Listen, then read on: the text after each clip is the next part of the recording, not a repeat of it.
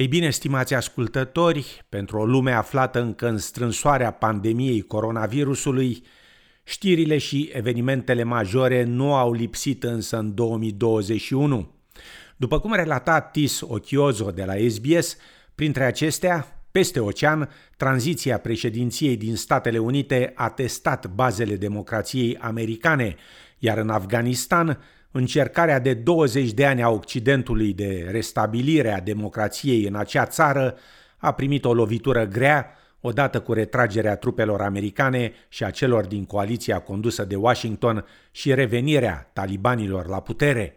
Mai întâi însă, pe 6 ianuarie 2021, protestatarii au luat cu asalt clădirea Capitoliului în America.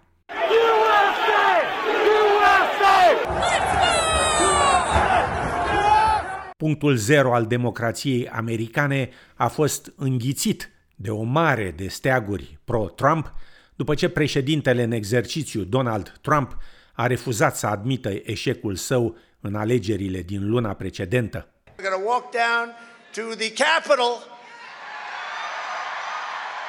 Because you'll never take back our country with weakness. You have to show strength and you have to be strong.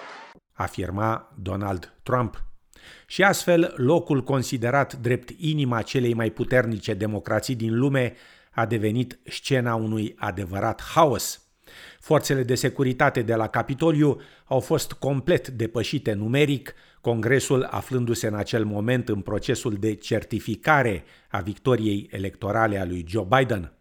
Republicanii Mike Pence și Mitch McConnell s-au opus modificării rezultatului care indica un nou președinte, liderul Senatului ținând un discurs puternic, emoționant. The voters, the courts and the states have all spoken. They've all spoken. If we overrule them, it would damage our republic forever. Our democracy would enter a death spiral afirma domnul McConnell.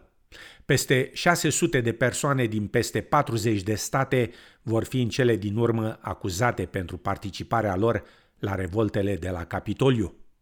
La doar două săptămâni după aceea, Joe Biden a depus jurământul în funcție, asumându-și sarcina de neinvidiat de a vindeca o națiune divizată, încă devastată de COVID. This is America's day.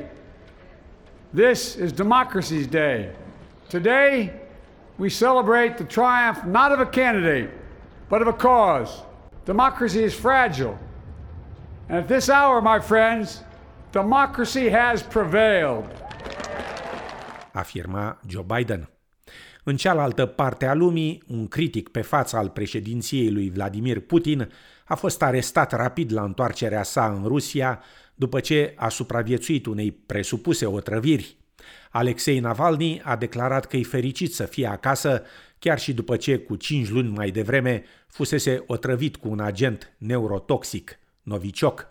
Încrederea a fost însă deplasată, deoarece tocmai când trecea de ghișeul pentru controlul pașapoartelor, domnul Navalny a fost ridicat prompt de polițiștii de frontieră, cererile sale de a-și convoca avocatul fiindu-i ignorate.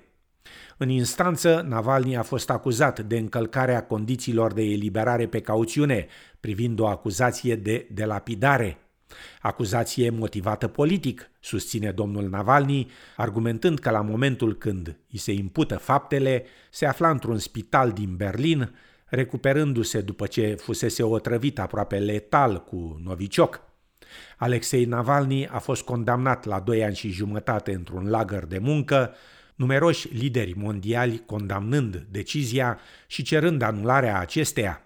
Secretarul de presă de la Casa Albă, Jem Psaki. We reiterate our call for the Russian government to immediately, unconditionally release Mr. Navalny, as well as the hundreds of other Russian citizens wrongfully detained in recent weeks for exercising their rights. Afirma Jen Psaki.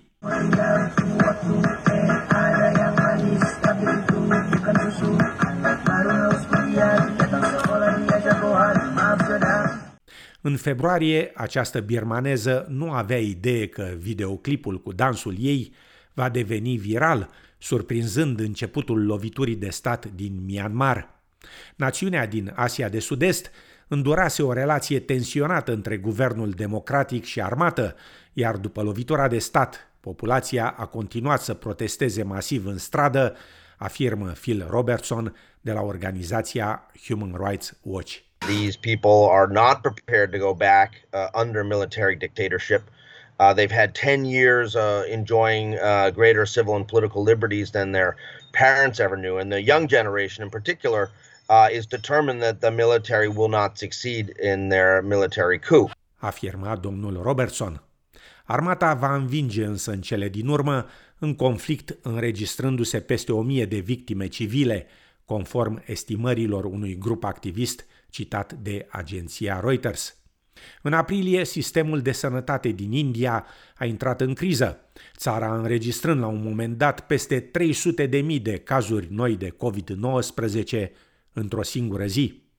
Varianta Delta s-a dovedit a fi mult mai letală și mai transmisibilă decât variantele anterioare ale coronavirusului.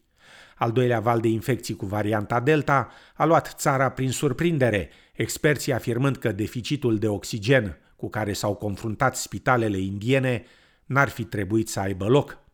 Șeful unei unități de terapie intensivă din India, doctorul Samit Ray, descria situația ca una fără speranță. It is very bad. It's beyond bad actually. It's not a crisis, it's a devastatingly bad situation.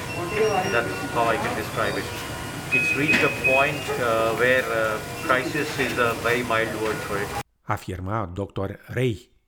Trecând în Orientul Mijlociu, aici tensiunile dintre israelieni și palestinieni au crescut din nou, ducând la unele dintre cele mai grave violențe înregistrate în regiune în ultimii ani.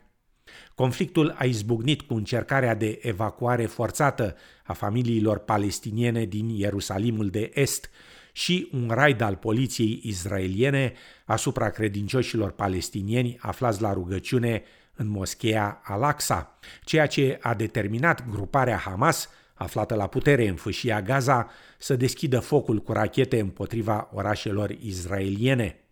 După răspunsul armat izraelian, un purtător de cuvânt al armatei a încercat să justifice criticile privind numărul mare de victime civile în Gaza. Anybody who's been to Gaza knows that it is almost impossible to uh, surgically dis- uh, differentiate between terrorists and their infrastructure and civilians which are used by the terrorists as their human shields in every aspect. Afirma oficialul israelian.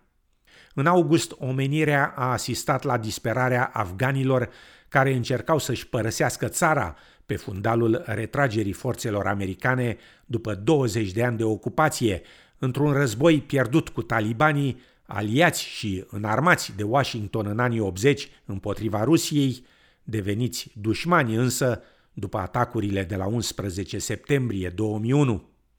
Imaginile de pe aeroportul din Kabul unde oamenii disperați încercau să ajungă cumva la bordul ultimelor aeronave americane care încă mai puteau decola, vor rămâne adânc întipărite în memoria colectivă a omenirii.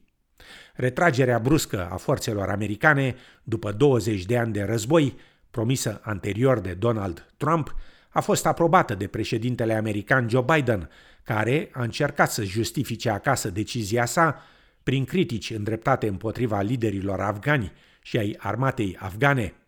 Vorbind la Casa Albă, președintele Biden a recunoscut că toate agențiile de informații americane au evaluat greșit perioada de tranziție și că nimeni nu s-a așteptat ca talibanii să recucerească întregul Afganistan, inclusiv capitala țării, Kabul, în doar 10 zile. I stand squarely behind my decision. After 20 years, I've learned the hard way that there was never a good time to withdraw U.S. forces. The truth is, this did unfold more quickly than we had anticipated. So, what's happened? Afghanistan political leaders gave up and fled the country. The Afghan military collapsed. Afirma președintele Biden. O lecție pe care istoria o dăduse anterior și altora care, cum se spune, își încercaseră norocul în această țară aproape destitută, țări precum Marea Britanie sau Rusia. Acum, pe listă e inclusă și America. Și poate ca un precursor a ceea ce e posibil ca mulți afgani se vor confrunta ca urmare a retragerii americanilor din țara lor, mii de migranți au ajuns în noiembrie la granița cu Polonia și Belarus, disperați să pătrundă în Uniunea Europeană pentru o viață mai sigură și mai prosperă.